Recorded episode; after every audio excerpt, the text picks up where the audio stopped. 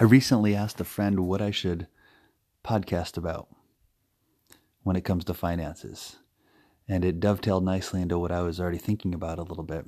That is credit reports and credit scores, all that fun stuff.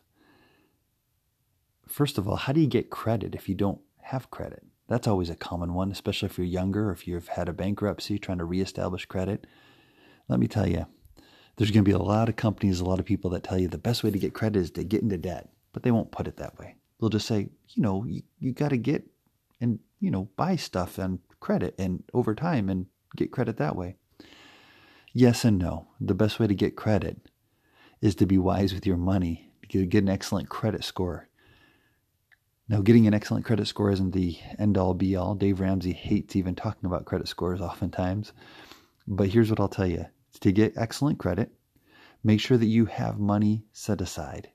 Make sure that you're not going into debt just to get a credit score, but you have no way of repaying. For instance, if you bought a very frugal car and you decided to finance it, great. See if you already have the money put aside for it. Get a $2,000, $3,000, $4,000 vehicle, perhaps a used one, and already have the money aside. So as you're making these payments, the money's already in the bank for you and you're establishing credit. And the cool thing is you can then pay it off early and improve your credit instead of having to pay for many years on a car. You can do the same thing with pretty much anything else. Here's the deal though. The goal isn't just to have a great credit score. A great credit score should be an indicator that you can repay your debts quickly, but you don't want to go into debt just so you can show that you can repay debts quickly. Here's what I'll tell you when it comes to improving your credit score. Credit scores with the three major bureaus typically range from anywhere in the 400-point range, clear up to over 800 points. And credit scores are typically given to husband and wife, and you have an opportunity to improve those by a number of things.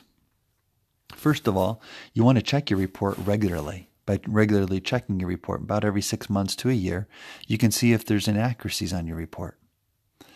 By paying your bills in a timely manner and paying off debts early, not too early, but early enough that it increases your score, can be a good thing.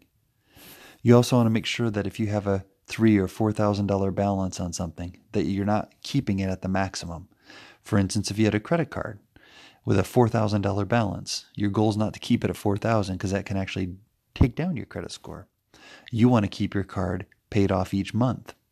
So if it's got a $4,000 balance, maybe only charge a few $100s on it each month, knowing that you have the money in the bank to pay that, and then pay it off before it's even due. That will help your credit score. Often people have open accounts from 2, 3, 5, 10, 15 years ago. They think that they've closed the account. And perhaps you've paid off the account, but you haven't closed it. It's important that you not only pay your past debts, but that they're closed. For instance, let's say you had a furniture store credit card from 7 years ago that you had $4,000 on or $2,000. I stopped there for a second because I had a little dog barking in the background. But what I was going to say on the furniture side of things, if you have that furniture credit card and you've paid it off completely, that's been several years, now's the time to make sure it's closed as well. Because credit cards that are paid off but not closed indicate to the creditors that you are going to go ahead, or to the credit card and the credit companies, that you're going to go ahead and open that account up or charge more money on it. When it's not closed and just simply paid off, it shows that you could use it at any point in time. So that's important to remember as well. There's a number of tips and tricks to be able to increase your credit score, but bottom line is it's about those people that have not a lot of open credit lines, that pay them off before they're even due, that don't keep a high balance.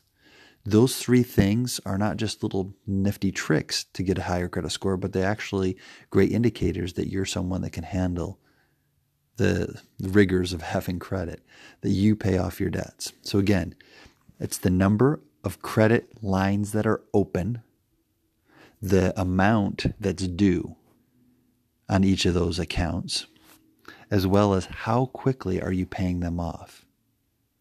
Those three things are vital to seeing great credit scores. I used to, a number of years ago, over 20 years ago, I worked in college with a mortgage company, and I saw all kinds of credit reports. And I remember one gentleman had a score that was well over 800, And he fit the perfect, you know, he only had 2 or 3 outstanding bills. I think he had a mortgage and a couple other things. He was paying very quickly and it matched. He had a great income. As I recall, he was making well over $200,000 a year, and he was paying off his debts rapidly, and he kept very few debts. You do the same things and you'll have a great credit score, but more importantly, you'll be living financially wisely. And you'll be reestablishing your credit. Good luck.